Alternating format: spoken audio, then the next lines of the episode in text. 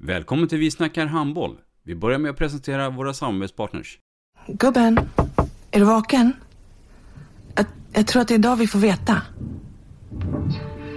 Jag kom in! Mamma, jag kom in! Mamma, jag kom in! Jag kom in! Ah! Vi finns där du är när livet förändras. För alltid välkommen till Länsförsäkringar. Nej men, ska du ha t-shirt på dig? Du, det är ingen vanlig t-shirt. Det är en nya bollar till klubben t-shirt. Och så matchar den grillkryddorna vi ska använda. Hur då? Men det är ju alla ska med på klassresan grillkryddor. Stötta barn och unga. Shoppa på newbodyfamily.com. Länge leve föreningslivet!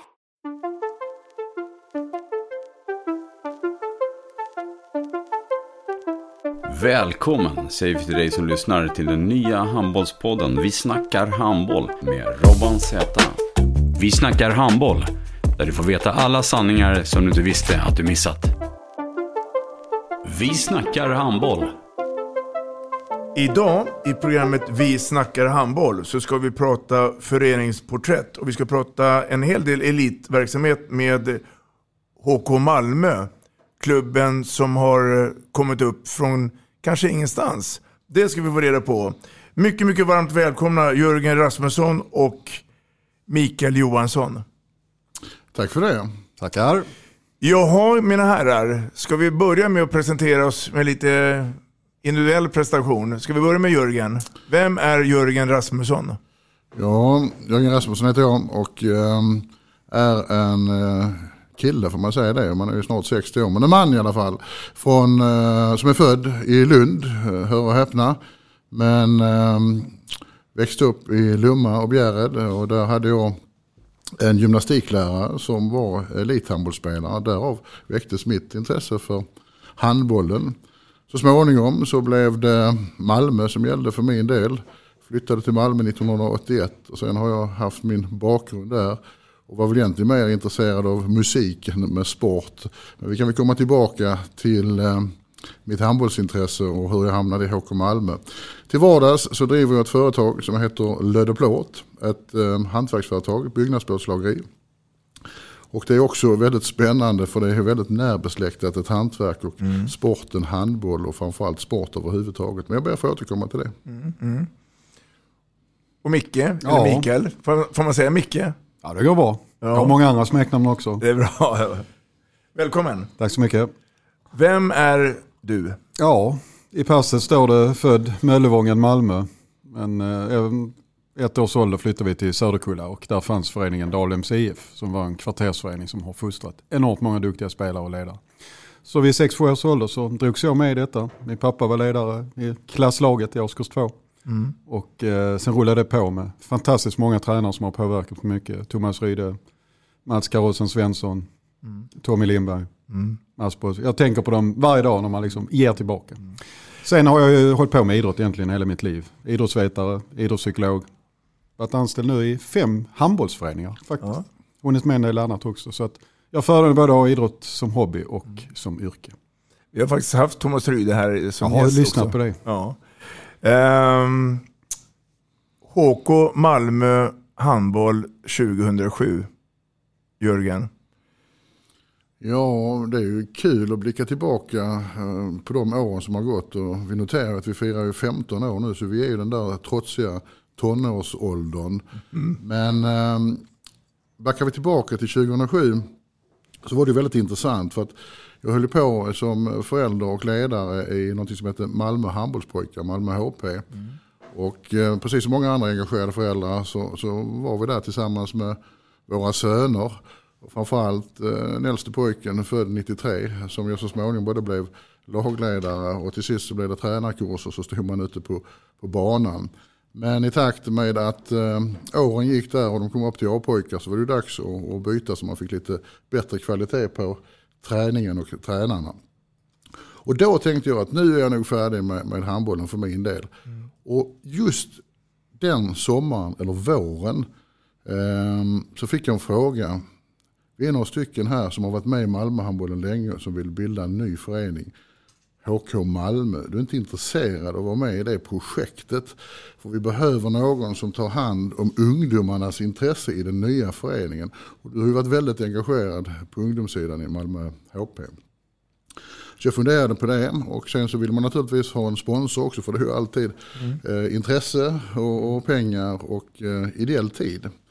Hur som helst, eh, så jag funderade och tänkte det här kan ju vara ett kul projekt. Och eftersom jag på den tiden eh, hade huvudkontoret för mitt plåtslageri i Lund så var det kanske naturligt att engagera sig i Lundahandbollen. Mm. Men utmaningen var större i Malmö eftersom inte det fanns någon handboll på någon högre nivå. Mm. Och vi får egentligen gå tillbaka ända till 70-talet. Mm. Um, och då tänkte jag att det här måste ju vara en, en utmaning som passar eh, mig uh, och många andra. Att lyfta handbollsintresset. Så från Malmö HP, IFK Malmö samlades vi då för att bilda den nya föreningen. Ehm, det var förutom mig själv så var det Tommy Tusell, mm. det var eh, Lasse Larsson, Rickard Månsson med flera. Rickard, han blev då interimordförande 2007. Och vi hade väl lite tankar där. Men när vi väl kom till 2008 så fick jag förtroendet att bli ordförande. Och sen dess har jag suttit som ordförande och försökt utveckla klubben. Vi samlades då 2008 och försökte sätta värdegrunder för att samlas kring både värderingar som är väldigt viktigt för HK Malmö. Det kommer vi säkert in på här under samtalet. Men också en vision som vi diskuterade. Eh, så småningom så eh, hamnade vi i någonting som hette Vision 2013 som i sig är en historia för sig själv. Men när vi startade så startade vi som du sa inledningsvis från ingenting. Och det har varit en fantastisk resa. Mm. Som har krävt ohyggligt många timmar. Ja det har det gjort, eh, men det har också varit väldigt givande arbete. Men, men många gånger, inte minst eh, min fru Camilla har ju undrat, Jörgen hur länge ska du hålla på med det här? Och då har jag sagt i ett svagt ögonblick till dess att vi har ett SM-guld. Det var ju väldigt nära för något ja. år sedan men, men eh, vi har en bit kvar innan vi är där. Det som är mest fantastiskt det är att, att vi startade ju i princip från ingenting. Hade en sju, åtta ungdomslag och idag har ju ungdomssidan växt och det är en enorm glädje. Så det är inte bara elithandbollen mm. utan att föreningen har utvecklats till en hel förening med pojk och flickverksamhet, herr och damlag. Eh, och ett lag för eh, människor med funktionsvariationer, mm, para. parahandboll. Och den är också viktigt. Att se den glädjen mm. är helt fantastiskt. Mm. Och jag tror vi kommer tillbaka eh, och in på det spåret också när vi pratar om vårt samhällsengagemang. Micke, HK Malmö fick en utmärkelse av Malmö stad 2019. Vad var det?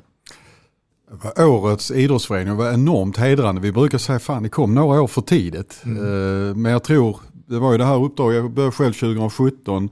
Man försöker alltid liksom, ja jag kan säga först och främst när jag blev engagerad så var det för att jag hade väldigt mycket synpunkter eftersom så att säga min förening Dalems IF skulle gå upp i HK Malmö. Man mm. har ju väldigt starka band till det. Och mm. Dömer min förvåning när jag sen en månad senare blev uppringd av vice ordförande. Du kunde inte tänka dig att börja jobba i den här föreningen. Och mm. Då kavlade vi upp armarna och försökte, sen den dagen försökte bilda ett team och precis som Jörgen var inne på, hur ska vi kunna liksom nyttja allt det där som HK Malmö har. Så vi försökte liksom, ja, under en, två månader fånga upp, ompaketera, försöka leva upp till det där uppdraget att vara en hel förening. Så jag tror det var kombinationen att vi ganska snabbt blev synliga och kom ut med en, en, en bra trovärdig värdegrund och eh, ja, de signalerna och det, den vad ska man säga, viljan att omfamna Malmös utmaningar och problem. Mm.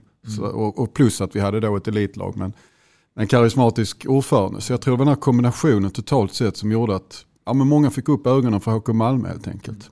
Mm. Vad, sa handbollförbundet eh, när eh, man skulle bilda då, eh, HK Malmö?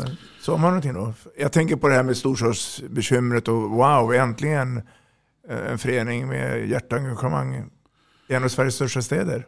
Ja, eh, det är egentligen fel eh, människa att ställa den frågan till. Jag tror varken jag eller Mikael är, är rätt att svara på det. För att, att det var ju framförallt Tommy Tysell och Rickard som hade de kontakterna mm. på den tiden.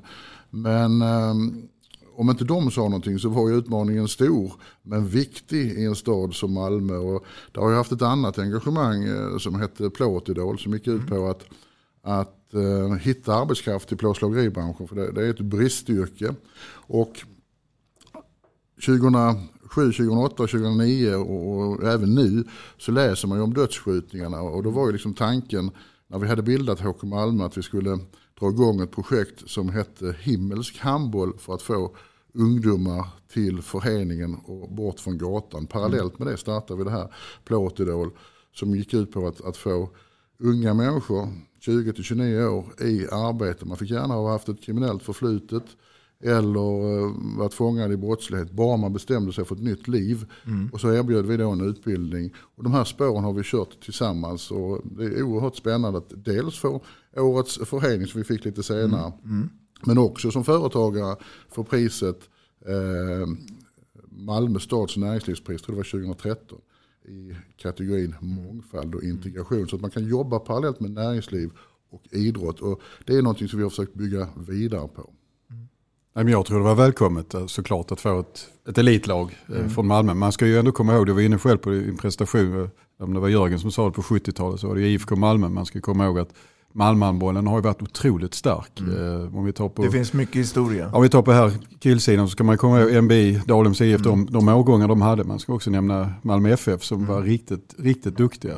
Dalem har ändå Svenska kuppen och var en boll från att gå upp i elitserien. Och sen ska vi komma ihåg att Dalems IF damlag gjorde ganska många säsonger på 80-talet i eh, elitserien. Mm. Um, och även 1995 vill jag lyfta där Dalems IF då och mm. Malmö HP gick samman under namnet Team Malmö. Så det har funnits vad ska man säga, ambitioner att höja och, och stärka Malmöhandbollen. Mm. Men det var väl först egentligen med med HK Malmö då sen 2007. Och, och vad, vad, tror ni, vad tror ni att det beror på? Att, att det har funnits historia och det har funnits engagemang och sen har det svalt av? Ungefär som man glömmer att vattna blomman. Ehm, vad tror Nej, ni här? Personligen så tror jag att man har, har gjort många försök. Mikael var inne på, på, på de här olika samarbeten. Det fanns ju något som hette Pirates och, och, och så vidare. Jag tror eh, dels kanske inte tiden var mogen. Eh, det fanns lite rivaliserande eh, känslor i, i Malmöhandbollen. Istället för att enas om det som är bäst för Malmöhandbollen så kanske, naivt nog, eh, och det ska man inte döma nu utan det var utifrån den tiden man levde då, mm. ville försvara sina egna föreningar. Sen tror jag också att, att den konstellationen som det blev när vi bildade HK Malmö såg lite annorlunda ut. Så tillvida att vi var några stycken som kom också från näringslivet. Mm. För mig har ju ordning och reda, struktur och framförallt kontroll på finanserna varit oerhört viktiga. Så att förutom bildandet av HK Malmö som klubb så var vi tre stycken garanter. Förutom mig själv så var det då vice ordförande Lasse Larsson men också en annan känd byggprofil i, i Malmö, eh, Ulf Magnusson, eh, Ute Magnusson som, som då gick in och hjälpte till att stötta och sa att vi garanterar så att vi har en uthållighet och det tror jag är det som var helt avgörande. Och att vi då satt upp tydliga mål, både sportsliga och som har sagt här innan, vi hade ju ingen egen ungdomsverksamhet Nej. så vi fick ju så kallat köpa ihop ett lag. Men målet var ju hela tiden att bilda och bredda en, en bra ungdomsverksamhet. Och kunna stå på egna ben. Och kunna stå på egna mm. ben. Men det har tagit de här 15 åren. Nu börjar vi se resultat. Och det. Mm. Nu, nu, finns det ungdomar som har gått hela vägen och knackar på dörren till A-laget. Mm. pratar vi här sidan men ambitionen är ju densamma på damsidan. damsidan. Ska vi göra så att eh, ni får berätta strukturen, och organisationen och föreningen. Om, om vi ska börja nerifrån och upp eh, så idel öran. Så Mikael, börjar du så, så, så följer vi på sen då. Det är otroligt bra som att sitta här och ler. Det syns ju inte eh, i en podd eller på radio. Eh, för det var precis den uppbyggnad som jag själv har ägnat i princip varje dag. Mm. För när vi kom in så, att HK Malmö ska man komma ihåg som Jörgen säger att det börjar med liksom den omvända eh, triangeln. Att man börjar uppifrån med ett A-lag och sen bygga det neråt. Det är ju ändå väldigt olikt mot hur det så att säga traditionellt är. Och det där försökte liksom jag hela tiden, jag säger alltid till Jörgen, alltså, HK Malmö är unik, det finns ingen annan förening som HK Malmö, det brukar jag alltid säga till honom. Mm. Men någonstans där så hittar vi ju själen. Så vi mm. börjar nog, skulle jag säga, med värdegrund. Vi börjar liksom med att mm. försöka få, för det är en balansakt hela tiden. Ska du få folks engagemang i en förening så måste de tro på helheten. Annars organiserar de sig bara runt det egna laget, eller den egna gruppen eller barnet. Så vi ägnar väldigt mycket tid, skulle jag säga nästan första, ja, ni hade ju så att säga innan jag kom in börjat med värdegrund, men plantera in den mer och mer, att känna för föreningen. Mm. För att om du inte får in det hos de här människorna så kommer du inte lyckas mm. bygga förening. Så att det handlar väldigt mycket om först att, att vinna den här balansakten, att få tro på föreningstanken och idén att den ska vara trovärdig och bära. Sen har vi gjort det så satte vi igång rekryteringsprojekt i Malmö. Och det är ju både rekryteringsprojekt som har haft syfte att få hit medlemmar men det handlar också om att stimulera alltså handbollen som sport. Mm. Invandrargrupper i Malmö som aldrig har kommit i kontakt med en handboll. Så det har varit två resor, en där man kanske får jobba på ett sätt och sen liksom det vi gör för samhället där vi liksom kanske inte kan räkna med att få in barnen. Så att vi har ägnat jättemycket tid och kraft de här tre, fyra åren att bygga upp och, alltså barn och ungdoms, den rekryteringsgruppen. Mm. Och, och, pratar du om tidsplan då? då? Eller så man, det här får ta den tid det tar? Det skulle jag säga. Och sen har, ja, men vi har väldigt bra tycker jag, strukturerat strategiarbete. Vi, liksom, vi stämmer av, vi har ju vår, och sen har vi byggt vidare med den ja, sportsliga delen. Ja. Det här var mer liksom varumär mm. eller varumärket och värdegrunden. Och värdegrunden. Mm. Sen parallellt med det så är det mer att gå till styrelsen och fråga vad, vad har vi så att säga medel för, för vi behöver också bygga upp parallellt mm. med detta den sportsliga organisationen. Och där skulle jag säga förutom en ungdomskommitté så är det när vi fick in en sportchef med Robert, vår tidigare lagkapten, som skulle, när han fick lägga av. Så att, då fick vi in honom först på ungdom, äldre ungdom och sen har han mer fått ett helhetsgrepp. Mm. Så att, ja, det är verkligen ett pågående arbete som jag då har liksom glädjen att, att försöka hålla i. Att hur man bygger en förening egentligen. Så att, och där är HK Malmö tycker jag är otroligt intressant. Ha, ha, tog man tips då från andra klubbar? Eh, jag tänker på där vi är nu i, i Lugi som har en historia som eh, vi skulle kunna på timmar om. Nej, det vill jag inte påstå. Utan vi har nog gått vår egen väg ja. och uh, nyttjat de erfarenheter som vi själva har från olika andra eh, mm. sammanhang, inte minst våra företag. Men naturligtvis så är vi ju föreningsmänniskor och har massor med förenings både kunskap men, men erfarenheter med från olika. Så visst, visst är det en mix eh, mm. av det här. Men, men eh, det som gör HK Malmö unikt det är väl att när vi startade så var vi verkligen så vi kunde slå i underläge. Och vi skojade lite grann och det får man kanske inte säga men, men det svarta fåret inom eh, handbollen då. Eh, det, var, det kändes lite grann som, som Malmö mot, mot övriga eh, Sverige. Och, mm. och, det passade ju liksom den malmöitiska mentaliteten. Det finns ju ett uttryck som heter har du sett Malmö har du sett världen. Mm. Mm. Lite så här lagom kaxigt. Och, och, det var ju någonting vi kunde använda för, för vår image. Mm. Eh, samtidigt så eh, när vi nu kommit en bit på resan så måste vi få en ny energi och det är det som är den stora utmaningen idag, att samla, samla kraften. Eh, vi fick en pandemi, då vi var verkligen på gång mm. innan pandemin men, men har då tappat både ungdomar i verksamheten och inte minst publiken till våra matcher. Och det är klart att den släppte man ju loss på publiken från princip den 1 mars. Mm. Och det har varit en väldigt stor utmaning att få folket tillbaka till sporten och mm. framförallt mm. handbollen då. Mm. Så där har vi en utmaning. Ja, från min horisont, eh, som jag sa, detta är min femte handbollsförening. Mm. Det innebär ju att det är alla de samlade erfarenheterna från ja, ändå 30-35 mm. års arbete inom idrotten. Så att jag var sportchef, eh, vi sitter just nu mm. i, i en hall i, i Lund i, mm. i arenan, Sparbank Skåne Arena. Där jag var sportchef i tre år. Sen mm. Dalhem CF anställd i väldigt många år. Mm. Varit i Kävlinge HK en mm. tre, fyra år. Mm. Halmstad HP där jag var. Så att, det är ju ett hantverk. Mm. Så att jag jobbar själv personligen alltid på samma sätt. Först med värdegrunden, sen en ledarförsörjningsplan. Sen börjar vi titta över organisationen på ungdom. Sen bygger den sportsliga delen med röd svart tråd i vårt fall. Det finns många trådar. Så att, nej, det är, vi har 15 punkter hur man driver föreningsutveckling. Och det är de vi följer. Så att, det, däremot tidplanen, den trodde jag nog skulle gå snabbare. Men man får vara uthållighet. Ja. Eller uthållighet är det som gäller. Ja. Och det du säger där Mikael, det är ju alldeles riktigt. För att eh, de första tio åren så, så, försökte vi etablera oss. Men sen kom vi till den punkten där vi var några stycken, de här garanterna och fler ideella som, som jobbade oerhört mycket. Mm. Men i takt med att föreningen växte så behövde vi ta nästa steg och då behövde vi just det du säger Mikael här med, med föreningsutvecklingen och det var en anledning till, till Mikael kom med här. Hans första uppdrag det var egentligen 100 dagar. Mm. Mikael, du har 100 dagar på dig att ta fram ett koncept för att bygga en hel förening så att vi kunde ta nästa steg i föreningens utveckling. Och efter de här fem åren så är vi på väg till ytterligare en nivå där vi pratar om det som möjligen skulle kunna kallas för HK Malmö 2.0. Mm. Mm. Där vi nu har gått från att vara den där eh, utmanaren till att ha blivit en etablerad förening som då också måste kunna finnas kvar eh, när nästa generation av förtroendevalda mm. och ledare och eh, funktionärer ska komma till. Och där har Mikael gjort ett ovärderligt arbete.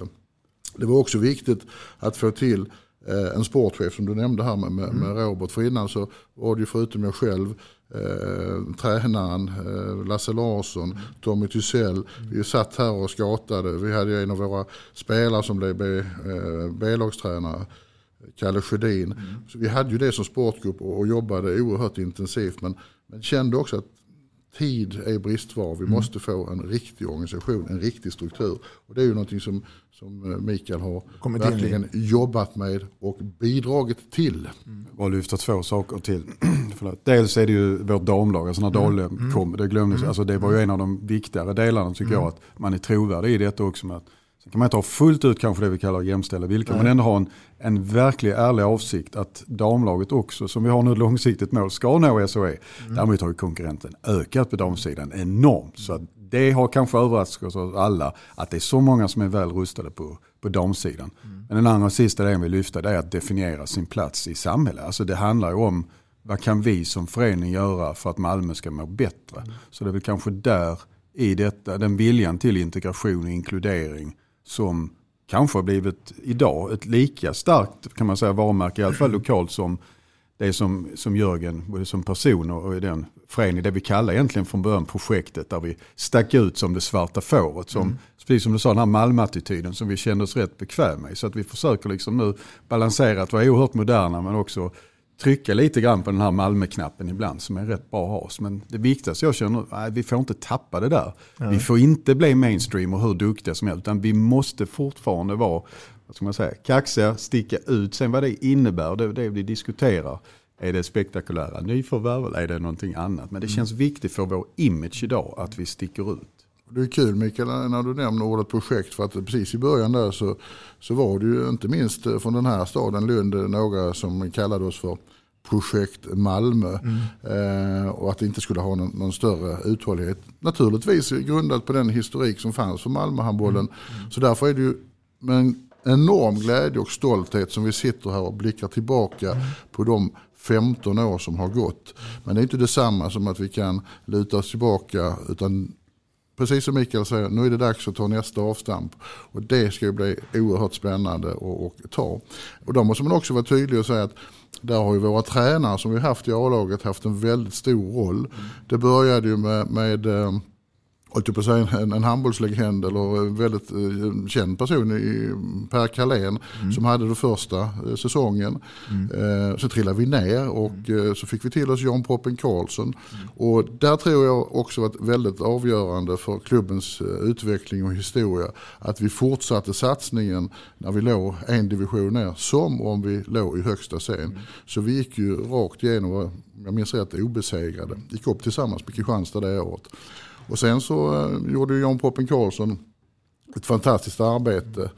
Och sen fick vi in Magnus Andersson och sen uh, Tubby Sivertsson och nu uh, Stian Tönnesson som har utvecklat klubben och bidragit till att dels bygga en struktur, en träningskultur men också en vinnarkultur och mentalitet, vilket är viktigt att ha med sig.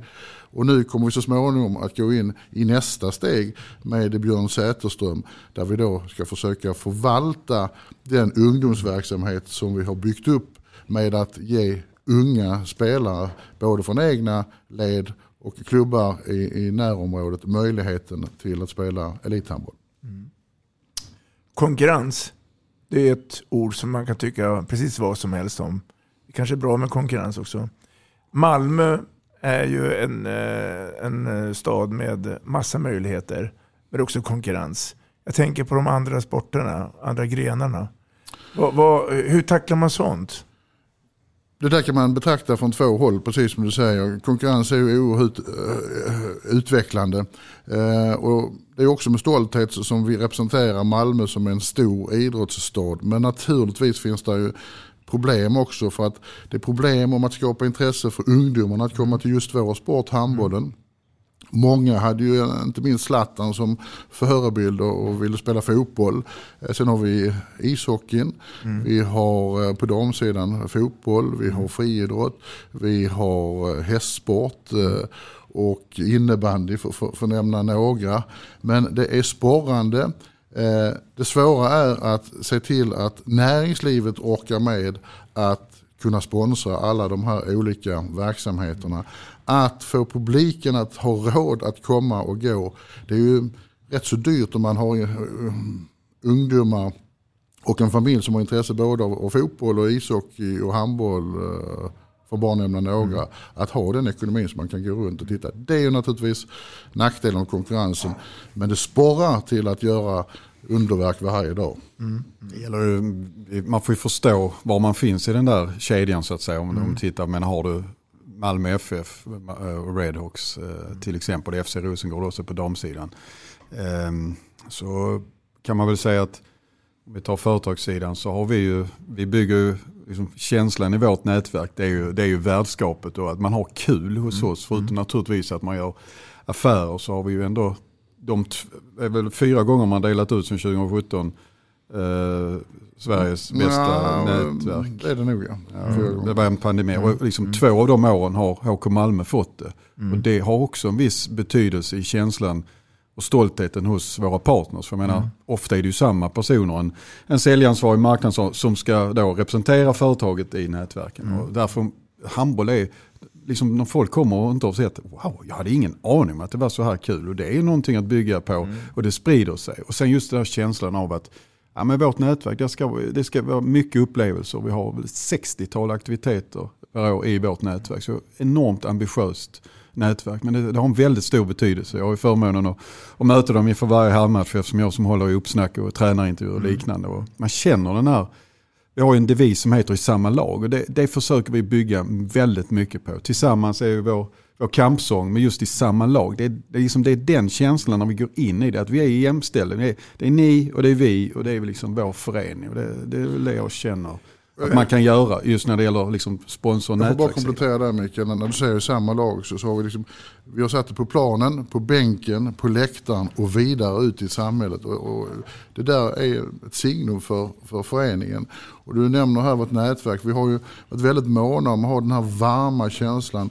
Eh, många pratar om att man kanske har det häftigaste nätverket, vi vill ha det trevligaste, det familjära, där man känner sig välkommen, där man är sedd. Och det får vi väldigt ofta höra att, att det är lätt att mm. ta plats och det är lätt mm. att göra affärer. Och det tror jag är en framgång om vi nu ska lyckas här.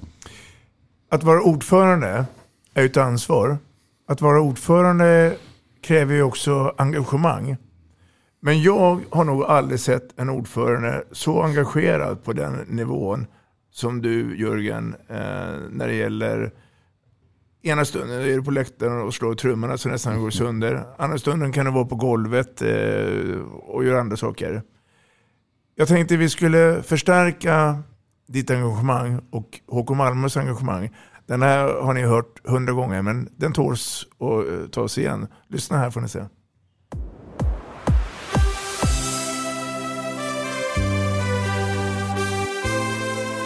Musik i våra öron. Ja. Vad tänker du nu Jörgen när den här musiken går i bakgrunden? Ja, eh, jag fick nästan en tår i, i ja, ögonen. Man får gråta. Eh, jag minns ju när vi spelade in den här. I HK Malmöland. Eh, jag har ju själv som sagt en bakgrund som, som musiker och då var det ju kul att dels eh, var med och, spelade in den här. Men det gjorde vi också tillsammans med ett par kamrater. Men, men att skriva texten eh, minns jag, det gjorde jag en, en lördag förmiddag. Och eh, funderade liksom på, på, på hur ska vi formera det här. Och då var det just tillsammans som var oerhört viktigt. Och nu använde vi ju en, en, en känd eh, melodi, Go Mm. West, Pet Shop Boys eh, bland annat. Och även Village People lite tidigare. Men att skriva det här tillsammans eh, går vi hand i hand, vilket är viktigt för Malmö. Tillsammans går vi kvinna och man. Och sen så fick man då botanisera lite där. Eh, till exempel i, i Malmö gör vi allting rätt. Ja, Malmö ska bli nummer ett. Fast den där eh, versen sjunger vi nästan aldrig. Men, men det viktiga som jag kände här, det var att man står upp för en sak gemensamt och verkligen eh, kan enas kring någonting. Och, och det har blivit viktigt, inte minst i den tid vi lever i nu med det hemska som händer borta i eh, Ukraina. Att, Och vi, att vi står tillsammans och, och försöker vara det goda kraften. Och det är lite grann det som vi har velat göra i Malmö också. Hemmaborgen är Baltiska hallen. Finns det någon drömvision att ha en egen hall? Eller är man nöjd med det som är idag? Hur, hur ser Håkan Malmö på den här frågan? Men vi kan väl börja med, du, du nämnde innan med konkurrens. Mm. Först och främst så, så är det ju begränsningar ibland att vara där. Om vi, om vi liksom omfamnar Mm. hela alltet med, med, det är ju väldigt mycket tradition och, och, och, och så vidare där. Men, men det finns väl en del önskar, liksom om man jämför med många andra arenor idag, Mm. eh, så, så är det tycker jag en begränsning. Eh, Men sen när vi kommer in i innandömet så är det ju helt fantastiskt. Och så fort det bara blir lite publik, vi vi hade ju match två här nu mot Ystad och jag kan garantera match fyra kommer det bli ett sånt drag. Då är ju Baltiskan helt fantastisk. Men det hjälper ju inte om du inte kan få in hela din verksamhet, om du inte kan ha ett kansli där, om inte du kan känna just att det är både din arbetsplats, din vardag, en mötesplats för tränare, vi har ett idrottsgymnasium där och så vidare, en damlag som vill ha all sin verksamhet där, helst UD. Då, då kan vi inte vara kvar som jag ser det över tid i Baltikan. Om inte det sker, vi har ju en innebandyförening som finns där. Så att, Från min horisont först och främst handlar det faktiskt om att tillsammans med kommunen ta fram en plan som vi håller på med för att vi tills något annat beslut har tagits kan utveckla verksamheten i Baltikan. Men Jörgen, visst drömmer vi väl om en så kallad egen Ja. anläggning eller man ska I uttrycka allra det. högsta grad för att, att det hade ju gett oss så mycket större möjligheter att kunna fortsätta utveckla både ungdomsverksamheten eh, men också vårt nätverk och, och vår publikverksamhet. Och det finns ju planer. Eh, tillsammans med, med eh, vice ordförande Lasse Larsson så, så har vi ju eh, en del projekt tillsammans, eller jag och Lasse har. Bland annat nu så håller vi på att bygga en vindtunnel, en indoor skydiving anläggning i Malmö med, med padelbanor, kontorsverksamhet och gym och, restauranger restaurang och så vidare. Och där finns ju naturligtvis planer framåt också och vi håller på att diskutera med Malmö stad. Nu gäller det att hitta en bra beröringspunkt eh, och vi har tagit fram ett koncept eh, för att kunna bygga en arena eh, med tre planer. Så vi får en, en eh, vad heter det, utdragsbar läktare. Mm. Så vi kan ha en Uppföljbar. Just det, eh, uppföljbar läktare. Där vi kan få en, en eh, centerkort där vi kan spela matcherna men vi också kan träna på tre planer. Och inte bara handboll utan andra sporter. Kombinerat med bostäder, eh, samhällsnyttiga lokaler. Så vi hoppas ju verkligen att vi får gehör från Malmö stad och kan dra igång det här projektet. Så att vi kanske om fem år kan ha en egen hemvist. Eh, och lyckas vi inte med det så tror jag vi får hitta andra lösningar. För att inget ont i Baltiska hallen men det har varit mycket, mycket lättare. Och, och dels ha lite mindre publik, alltså färre antal. Det är lite drygt 4 000. Mm. Har kommit ner till kanske en, en hall där det kokar med 2 500. Och vi kan hålla det publiksnittet. Wow! Varje omgång. Varje omgång. Ja, men för det, det är ju så att ni har ju en utmaning tillsammans exempelvis med RIK och Hammarby. Eh, som inte riktigt har en fast hemmaborg. Medan då eh, Lugi, Sävehof, Skövde, de, de har sin egen och där konkurrensen är eh, tunnare. Eller inte lika mycket som andra. Och, och det är därför jag är nyfiken att höra lite grann om det här med att man, man har en plan på att ha en egen hemmaarena. Sen ska den givetvis uppfyllas då och eh, alltså, någon ska ju betala den. Men frågan är då om vi, alla tre har ju gråa hår, om vi får vara med om den tiden innan vi går i graven. Jag hoppas verkligen det eh, från botten av mitt hjärta för det hade betytt väldigt mycket för eh, HK Malmö. Inte bara att vi löser det här och får, får en arena att spela matcherna i utan för föreningens framtid. Att man kan, kan bygga en stabil punkt i Malmö där man vet att här är handbollscentret, här kan jag gå och träna, Mm. här känner jag mig trygg. För att det är också någonting vi jobbar väldigt mycket med, en så kallad trygg och säker förening. Mm. Jag vill bara lyfta att handbollen har utmaningar och det är ordet stavas, eller det är klister. Och Ja. det här är ett vardagsproblem. Därför det påverkar dels attityden eh, hos de anställda eftersom många där drabbas väldigt direkt. Och, och sen är det ja, diskussion om viten ibland om inte man har skött sig. Ibland är det verkligen berättigat eftersom spelare verkligen kan smeta ner det på både ställen där de Framförallt om de inte ska vara. Men det påverkar mycket mer än vad man kan tro. Därför det behövs ledtider att efter matcher eller träningar. Att när det kommer in någon som ska slida i ett innebandymål direkt efter och så vidare. Så att, först och främst är det faktiskt att vi måste jobba med attityden till vår sport. I och med att klistret inifrån staden, de som är anställda, påverkar väldigt mycket och hämmar, i alla fall oss känner vi, när vi ska liksom samsas med andra idrotter. Så det finns en, en praktisk vardag faktiskt där, där vi får kämpa rätt mycket. Så hade vi bara varit i en egna, bara där vi hade rådighet själv och eh, kanske hade tagit ett större ansvar och, och rengöra, men, men också där vi hade kunnat, ja, inte behövt så att säga brottas mot andra idrotter. Därför att klistret där kan vara ett problem. Eller det är ett problem. Tror ni på sikt om klisterfri handboll? Ja, Eller tror Det ni måste till. Det måste till tror jag. Ja, Ursäkta, eh, jag tror är det ingen fara Ja. Mikael, utan jag drar mig till minnes eh, när jag var eh, tränare och ledare för det här pojkar 93-laget. Då mötte vi i Söderkullahallen i Malmö ett japanskt lag. Och så spelade vi matchen varav den första halvleken var med klister på svenskt maner. Och den andra halvleken var på japanskt maner med dubbelhäftande tejp. Sen vad som var bäst där, det kan man ju fundera på. För våra pojkar de såg till att det var mycket klister på handbollen. Så att den inte studsade på golvet. Men, men man kan väl säga så här, första halvleken gick till Sverige, den andra gick till, till, till det japanska laget. Men jag tror att vi måste dit. Om vi pratar ekonomi och vi pratar tabell. Eh, vad, hamnar HK Malmö då i högsta ligan? Vad, alltså, så, vad, om ni vill och får, vad, vad bollar vi med? Alltså, vad, vad, vad ligger omsättningen på idag? Och vad är ambitionen imorgon? Ja, det, det, det är en svår fråga för, för att, eller svår det är det inte, men, men, men det svåra är att, att skapa intäkterna. Vi har idag en omsättning i HK Malmö på någonstans 12,5-13 miljoner kronor. Och den har vi väl i princip fördubblat då under de här 15 åren som vi har hållit på.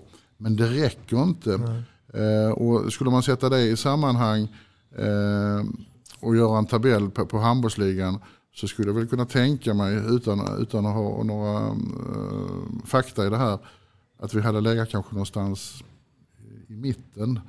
Eh, tittar vi på de klubbar som har stora eh, ungdomsturneringar, inte minst eh, här, här i Lund, Lugi med, med, med Lundaspelen, Sävehof, Aranäs, ja. Aranäs med, med flera, så får man ju intäkter och man får uppmärksamhet på ett annat sätt också för, för föreningen och sporten. Och där är ju, tillbaka till det vi pratade om för en liten stund sedan, eh, en svårighet när man konkurrerar med, med så många andra sporter eh, i Malmö. Så jag skulle kunna tänka mig för att bli riktigt bra eh, och, och kunna bygga en, en, en ännu bättre framtid så behöver vi öka med, med ett antal miljoner eh, till. Och framförallt eh, så det vi eh, har svårast för det är att eh, räkna ihop publikintäkterna.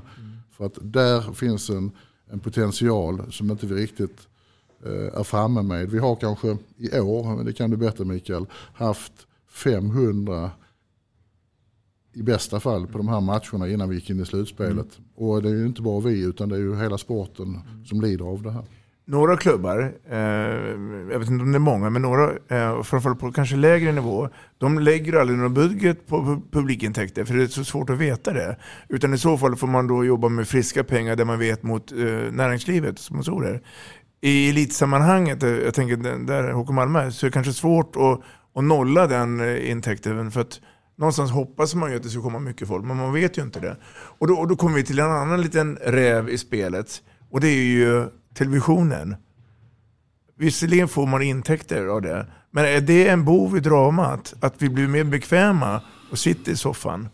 Ja, om vi börjar med att kommentera det första du säger här med att budgetera. Så just eh, från den bakgrund som vi kommer i Malmö inte har någon tradition eller haft traditionen så har vi inte vågat budgetera med oerhört blygsamt med publikintäkterna för att inte gå i fällan att vi sitter med ett stort underskott. Mm. Utan vi har ju i huvudsak använt oss av de sponsorintäkter eller de bidrag som man får för, för, sin verksamhet för att veta att vi har koll på ekonomin. Mm. Sen kan det ju skifta från säsong till säsong oaktat vilket. När det gäller din fråga om, om, om, tv så min personliga uppfattning är att det är ju tvåeggat, tvådelat. Ja. Dels är det viktigt att vi kommer ut för sporten eh, till en bredare allmänhet som får upp ögonen för den här fantastiska händelserika, snabba upplevelser som man får. Fair play. Eh, men helst vill vi att de ska ta sig från tv-soffan till arenan för att verkligen känna den här feelingen som du sa Mikael. Att många som vi har där för första gången säger wow vilken häftig, ärlig, schysst sport. Så att mycket, mycket, mycket svårt att svara på den frågan vad som är rätt och vad som är fel. Men det vi kan konstatera efter pandemin är att man har blivit bortskämd och sätter sig i soffan med sin kaffe eller vad man nu har. Mm. Och, eh, det där måste vi försöka bryta tillsammans. Mm. Mm. Först och främst, man får ju dela upp frågan. Först och främst är det ju när man jämför till exempel med rättigheterna i, inom ishockeyn ja, så, så ja. Nås man ju av, och de är det drygt 40 miljonerna tror jag man börjar prata om. Och jag kan inte exakt summan i Hamburg men den är ju otroligt mycket lägre. Och det är väl den första känslan som sport att vi måste så att säga få ut mer av ett tv-avtal, pengar över tid. Sen är det som Jörgen är inne på, pandemin har ju bidragit ytterligare till bekvämligheten eller känslan av att sitta hemma. Produktionen är, är, är, ju, är, ju, är ju bra, mycket mm. duktiga alltså kommentatorer och så vidare. Men vi måste ju jobba med att göra vår produkt mer attraktiv. Då kan vi inte stå och peka finger mot tv utan vi har ju ett jättejobb att bredda eh, handbollspubliken. Eh, vi kan inte ha en så kallad kunnig åldrande eh, publik endast. De är jätteviktiga eh, att komma till oss. Men vi måste ju, du pratade om konkurrenssituation innan, vi måste ju nå ungdomar. Vi måste ju få en fankultur. Folk som kommer dit, det har ju varit ett genombrott i år kan man ju säga. Där det är kul att gå på handboll och stötta sitt lag och ta den här klackkulturen med sig. Ha samarbete med andra föreningar i närområdet och så vidare. Ha en, en mycket bättre upplevelse. så att TV känner jag, det, den, den, som du är inne på Jörgen, den, den lyfter vår, mm. vår sport. Utan vi måste jobba själv hårdare också med publiken. Nu när den här podden görs med er så pågår det ett eh, slutspel eh, med, eh, mellan HK Malmö och eh, Ystad. Tror ni att det kommer en massa nya eh, åskådare som inte varit på handboll förut, för, bara för att det är slutspel? I Malmö, definitivt så. Och det jag är oerhört eh, glad och stolt över det är att vi har fått till en, en liten klackkultur. För det har vi verkligen saknat i, i Baltiska hallen. Eh, men jag är helt övertygad om att vi når en, en, en, ny publik. Och framförallt i Malmö tror jag att man, man eh, gärna vill komma när det drar ihop sig på mm. slutet. Och, och, kan vi då behålla det intresset till nästa säsong så, så kan vi förhoppningsvis bygga lite bättre publik. Men vi kan ju i varje förening åtminstone börja med vår egen ungdomssektion mm. och se till att de är med på matcherna och skapar den här häftiga inramningen mm. för att bygga känslan för, för den andra sportintresserade allmänheten så att man får den här wow-faktorn. vi har ju precis som du varit inne på tidigare verkligen försökt med olika saker i Malmö eh, med, med eh, allt ifrån fritt inträde mm. till, till, att ta betalt för det, att försöka bjuda på någonting extra Eh, i form av, av eh, den här varma känslan. Men det behövs mycket, mycket, mycket mer. Mm. Men vi är en bit på väg. Så svaret på din fråga om tv, det är viktigt för, för, att lyfta sporten. Men vi behöver ha mer intäkter till handbollen. Sen, sen tror jag personligen också att man har kontinuitet. Alltså, alltså man testar olika saker och ger sig en, en ärlig chans. Och funkar det inte, ja då får man prova något annat grepp i det hela.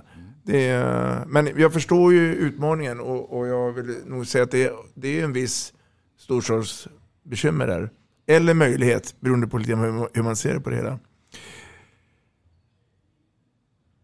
Om ambitionen är på damerna att försöka spela i allsvenskan och till och med gå upp i SOE eh, för att också skapa intresset för sporten inom tjejer i, i, i Malmö. Vilket också är förmodligen realistiskt. Eh, när det gäller herrarna och, och vinna SM-guld Eh, Det är förmodligen också en dröm och vision. Men att spela i Europa, är det viktigt för HK Malmö? Ja, det vill jag säga på det bestämdaste att det är oerhört viktigt. Och vi har försökt nu under några år att etablera oss ute i Europa och på det viset så kan vi väl känna eh, en viss besvikelse att vi, vi inte har den möjligheten beroende på den placering vi fick i år. Men när vi tittar på rekrytering av spelare, inte minst, så är det viktigt att man kan visa att vi är en klubb som har ambitioner, så man får chansen att få internationell erfarenhet, men också som spelare får chansen att visa upp sig i sin kommande karriär för de spelare som har, har den ambitionen. Så jag vill säga på det bestämdaste, det är viktigt för, för HK Malmö i framtiden. Jag håller med till 100 procent. Jag har haft förmånen och, eller jag börjar i den ändan, vår materialansvarig nu som ska, som ska stiga av. Så, så, ja, så satt vi på läktaren och pratade, så de här fem åren nu, vad har väl liksom varit höjdpunkter så här. Och så tittar vi på varandra. Kommer du ihåg när vi var i Rumänien? Ja just det, och i Moskva. Då sitter man ungefär som man själv gjorde när man var på kuppen när man var liten. Man minns ju inte seriespel, man minns inte var, men man minns kupperna, man minns när man själv var på Bohuskuppen och sådär. Och de här spelarna, även vi ledare, kom, vi minns Moskva, vi minns Rumänien, vi minns Island. Vi kan rabbla upp de här grejerna och det har varit höjdpunkter. Och jag håller med Jörgen, jag har för- förmånen också, precis som du säger, när spelare kommer hit. Då nämner de ofta Europa och det är inte bara liksom man trycker på en bandspelare för att man ska säga det, utan de menar verkligen. Och jag kan bara understryka, det har gjort jättemycket med oss. Och till exempel komma till möta Fuxe Berlin, 8000 åskådare och vi kanske spelar vår bästa match någonsin. Var- Jag menar det är ju rysningar. Så det, Europa, ja. Men, du, men Jörgen, du är inte beredd att, att, att spela Europa till varje pris? För det är en kostnad också i det hela. Absolut är det så och den måste man ju beakta. Men eh, vi har ju valt att försöka hitta vägar för att finansiera det för vi har bedömt att det är viktigt. Men absolut inte till vilket pris och det får inte äventyra föreningens ekonomi. Och där är det ju bra att eh, vi, det vill säga handbollsligan, har hittat vägar att finansiera det här. För att det är ju inte bara för HK Malmös skull vi tittar på Europa utan det är för hela svenska handbollen, hela sporten att kunna bidra så småningom till vårt landslag och framförallt eh, den internationella rankingen som är oerhört viktig för sporten. Jag vill bara kommentera det du säger Mikael, att eh, förmånen när man är ute och reser med laget, eh, det är ju helt fantastiskt. Och ett av mina största ögonblick det är just när vi var i- Berlin och mötte Fuchs i Berlin. Vi trodde ju inte riktigt att det skulle bli den uppslutningen men, men wow vilken match. Mm. Om vi lämnar HK Malmö för ett tag och, och går över till den folkkära sporten handboll och svensk handboll. Ehm, och ni har ju också en dragningskraft eftersom vi är nära till kontinenten. Ehm, det är bara ett steg rakt över här så, så kommer vi. Men mår svensk handboll bra tror ni? Totalt sett? Det där är ju en, en, eh, svår fråga naturligtvis men, men det vi kan konstatera är att vi har för lite pengar i sporten i Sverige. Vi pratade alldeles nyss om tv och tv-avtalet. Eh, och det behöver öka intäkterna till, till klubbarna så att vi kan utbilda spelarna men framförallt hålla dem lite längre i Sverige. På så sätt öka kvaliteten på handbollsligan. Eh, Men sporten, eh, jag vill påstå att den mår bra som sport betraktat men det är många klubbar som sitter och eh, har pannan i djupa veck för, för sina ekonomier. Samtidigt som för spelarna så är det bara att ta bron här i detta fallet från Skåne över till Danmark så har man ju en helt andra ekonomiska möjligheter eh, att spela i danska klubbar och sen så naturligtvis ut på kontinenten. Så på det viset så behöver ju sporten öka intäkterna. Mm. Men sporten mår ju bra så tillvida att det finns ju ett ganska... Det är ju en tv-sport. Det hör man ju ofta de som inte tittar. Var det, oh, jag såg på handboll igår. Det var så himla, var så himla kul. Roligt och- ja, det, var, ja. Det, det tycker jag är en fördel. Precis som att vi har med oss detta också med fair play-tänket. Det, det skvätter ofta på oss fortfarande. Att, liksom, vi tänker inte på det, men andra betraktar vår sport på det sättet. Och det tror jag vi har en väldig fördel i. Så tycker jag man har utvecklat det väldigt mycket med, med bolagsformerna här nu med Hammarbolaget AB och vi har blivit väldigt duktiga på, på, på evenemang. Och såklart nu herrarnas framgång. Och damerna som vi väntar på det riktiga pricken över i, men som ändå såklart över tid har tagit steg. Så att ska man betrakta de delarna så mår den ju bra. Utan då måste man gå in och titta, precis som Jörgen säger, hur kan man öka alltså, pengamassan i, i, i Sverige på, på ligorna. Och, eh, fortsätta vara uthållig i spelarutbildning. Det som har varit adelsmärke, duktig, väl utbildade tränare och så vidare. Och att klubbarna mår bra. Idag har ju klubbarna tagit över en hel del av förbundens roll kring talangutveckling och liknande. Eller i alla fall komplettera och, och ha miljöer som, som är väldigt starka eh, i sig själv. Så att det har hänt mycket och jag tror den mår ganska bra. Tränarsidan och hur den är, det är lite, eh, inte så uppdaterad i kanske. Men det har ju alltid varit adelsmärket med väl utbildade ledartränare. Att, eh, att eh, Hammarförbundet härom året presenterade Glenn Solberg som en eh, ny förbundskapten från Norge. Hur, hur, hur, hur tog ni emot det? Ja, eh, man kan väl säga som så här att, att har man gjort bedömningen att Glenn är, är, är eh, den bästa för uppdraget just vid det tillfället så tycker jag väl det är alldeles eh, utmärkt. Och framförallt så har man ju i Norge haft en, en, en eh, plan och en satsning där man har utvecklat den norska handbollen. Så det är väl bra att vi får ta del av, av de erfarenheterna också. Mm. Och vi har ju själv de senaste åren haft en, en norsk tränare så för oss är det ju liksom lätt att, att, att förstå att, att det finns ett stort kunnande även eh, i Norge eh, när det gäller handbollen. Mm. Och, och, historiskt, så har vi ju, historiskt har vi ju också levererat många spelare och tränare utomlands. Så det är, det är, en, det är en mix där och, och det är ju en, i princip en fri zon. Um, VM 2023. Kommer HK Malmö vara involverade i det? Först och främst har vi en landskamp när detta spelas in. Mm. den 16 i fjärde så är vi lokala arrangör, väldigt stolt sådan, till Sverige-Danmark. Och eh, några av de volontärerna kommer ju såklart, kanske inte ihåg, ja, både HK Malmös namn eh, och i sitt eget namn var, mm. var engagerade. Men framförallt är vi engagerade via det som kommer kallas Lilla VM 2023. Allt det, eh, vad ska man säga, integration och inkluderingsarbete vi gör mot skolor eh, tillsammans mm. med Svenska handbollsförbundet där vi är väldigt, väldigt aktiva i Malmö. Och det var vi även under, under EM 2020. Mm. Och eh, ja, bidrog först och främst det skånska perspektivet. Eh, jag tror det var 80 skolor, 7000 barn och vi levererade 1500 i alla fall som, mm. som mm. både var, fick titta en hel del av dem men framförallt fick upptäcka handbollen med det här konceptet handball. Så att där är vi väldigt engagerade. Och det, det måste vara otroligt viktigt. Ja, det är, alltså vi känner att, så att säga, det, där gör vi skillnad på mm. riktigt. Mm. Men vi känner också att då, via Jenny Linell och Ingmar Linell och det konceptet som, som eh, då Lasse Bussen och, och de utvecklade i Danmark. Att vi var väldigt tidiga på det och ville verkligen ha in och bjöd in Ingmar innan det så att säga gick över till Svenska handbollsförbundet. Så att, eh, Ja, på tal om du pratade om omvärldsanalys innan, ja. hur man utvecklas. Så att det var en, en, del av en paketering och någonting som är otroligt bra säljande för vår sport med den här mjuka golchabollen och, och pedagogiken och ja, allting. Så att ja, den funkar och det hänger ihop just att hela kedjan, nu var de och filma på en skola i onsdags, nu ska de filmas när de får biljetten och går in till arenan och sen ska man filma dem när de kommer tillbaka till hösten när vi är där och 2023. Så att det här som man pratar om idag, legacy med, mm. med värdet efter ett arrangemang. Och det, just att det spiller över på oss och i vårt fall Malmö stad är jättebra. Mm. Ja, spännande. Sen hoppas vi få med någon spelare eh, som har varit hos oss innan och i, i, i truppen såklart. Eller som är hos oss. Så det är också viktigt att vi har en koppling. Nu har vi Linus, eller heter det, Linus eh, Persson, Persson mm. som, mm. som spelar. Sånt är också betydelsefullt en tränare som är på svenska på landslag, Björn. Och... För det handlar väl mycket om att skapa profiler och, och man eh, får intresse för den, den, nya generationen. Att jag skulle bli som Jörgen, eh, hej och hå. Eh, nu skrattar du också bara för det. Men, men, men alltså, för det, det är ju så att vi, vi, vi säljer en produkt. Eh, och, och det är det som händer på banan som folk vill se. Eh, och den är viktig. Den är oerhört viktig och mm. vi pratar om produkt. Eh, vi vill också gärna prata om det vi kallar för en upplevelse. Mm. Vi är ju ehm, någon form av, av i underhållningsbranschen också.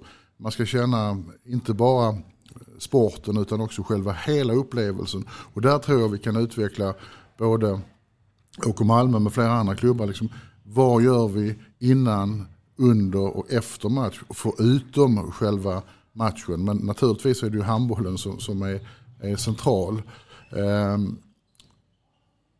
jag känner att i Malmö, för att vi ska lyckas med det, så är det viktigt att ha den där egna hallen så man kan koppla mm. ihop elitverksamheten, ungdomsverksamheten så man kan träffas mellan sina träningar så man kan se sina förebilder.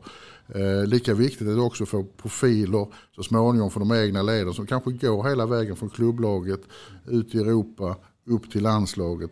För det är jag helt övertygad kommer att vara över, eh, eller framgången för att få Malmöpubliken. Att man har egna profiler som man är stolt och känner till historiken kring. Om vi tittar lite grann framtiden här och, och den närmaste tiden. Om nu inte HK Malmö vinner SM-guld våren 2022, vilken klubb gör det då? Vad säger ni? Ja, nu får vi ta fram spåkulan. Och, och... Det får vi jättegärna göra. Det finns väl en given favorit med Sävehof hos, hos många. Mm. Hade du Sävehof som favoriter när säsongen startar också?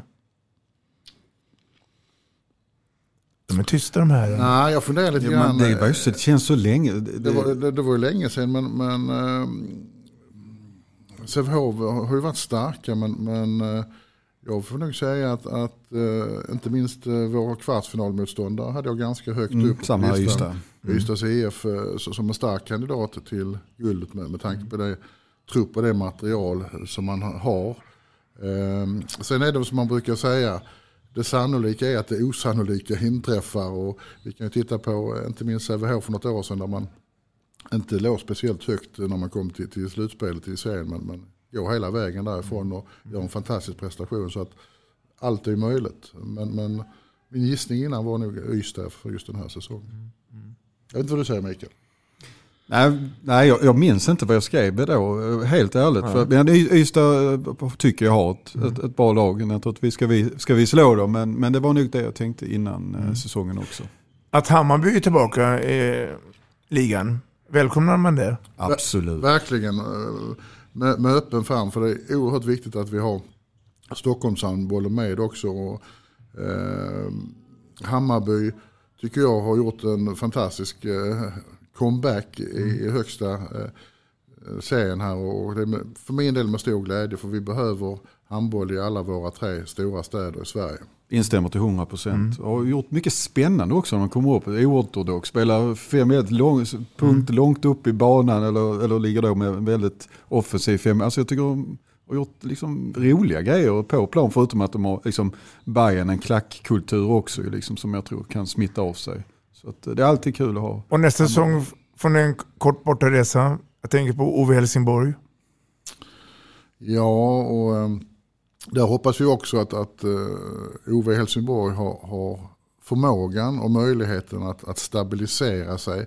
För att jag vet ju av egen erfarenhet när, när vi åkte ut första året att det är, det är jobbigt att hantera vilken serie man är Man ska upp och man ska ner och det är svårt att attrahera sponsorer. Så för att Helsingborgs del så, så, så äh, även de är varmt välkomna. Och som sagt jag hoppas att de får en stabilitet i sin satsning. Mm. mm.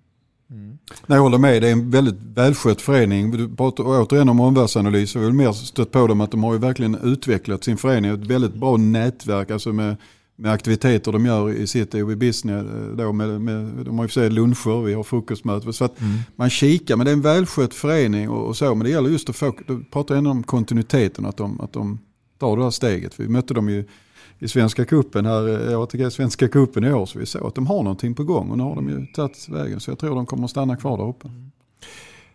Jag, kan, jag ska bara säga det, ja. för mig är det lite, lite märkligt kanske i egenskap av ordförande för HK Malmö, men jag är även eh, stolt eh, sponsor till, till HV Helsingborg med tanke på att jag har verksamhet i Helsingborg. Så jag försöker sponsra de eh, lagen i Skåne där jag själv har kontor och mm. verkstäder. Och, vilket gör att handbollsintresset är ju stort men framförallt viktigt att, att det går bra för de olika skånska klubbarna. Vi kan i alla fall vara överens om att det är bra att det finns eh, lag från hela Sverige och inte bara centrerat i de här stora städerna. Det kan ju bli så att eh, Skåne eller för Märsta kan eh, nypa den här sista platsen. Ett Skånelag till alltså? Typ, om man nu säger de tre första bokstäverna.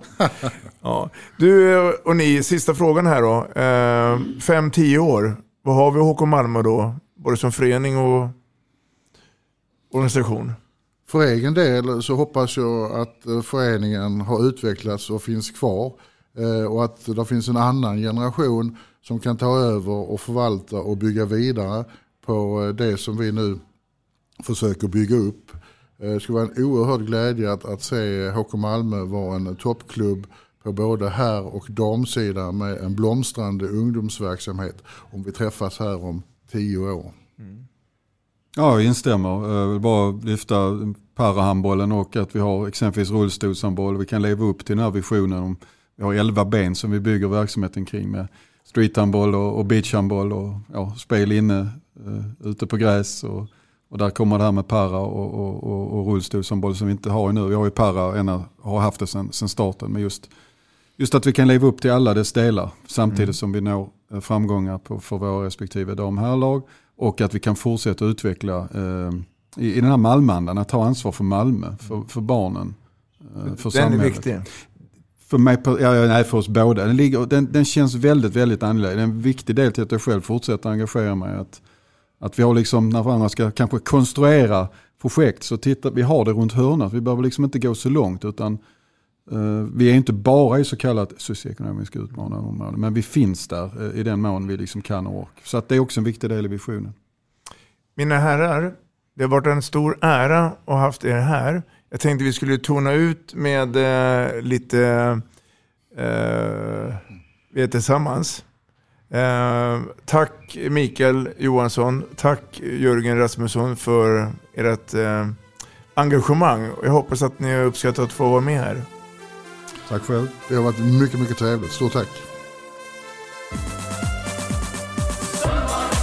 Går vi hand i hand Tillsammans i HK Malmöland Tillsammans står vi starkare Tillsammans vinner vi idag Tillsammans ska vi göra det Tillsammans är vi enade Tillsammans tar vi SM-guld Tillsammans för HK Malmös skull. Stå upp för vårt svarta lag. Stå upp för oss själv idag Stå upp så vi vinner idag Stå upp för HK Malmö. Nu På väg mot vårt SM-guld På väg mot vårt SM-guld På väg mot vårt SM-guld Stå upp för HK Malmö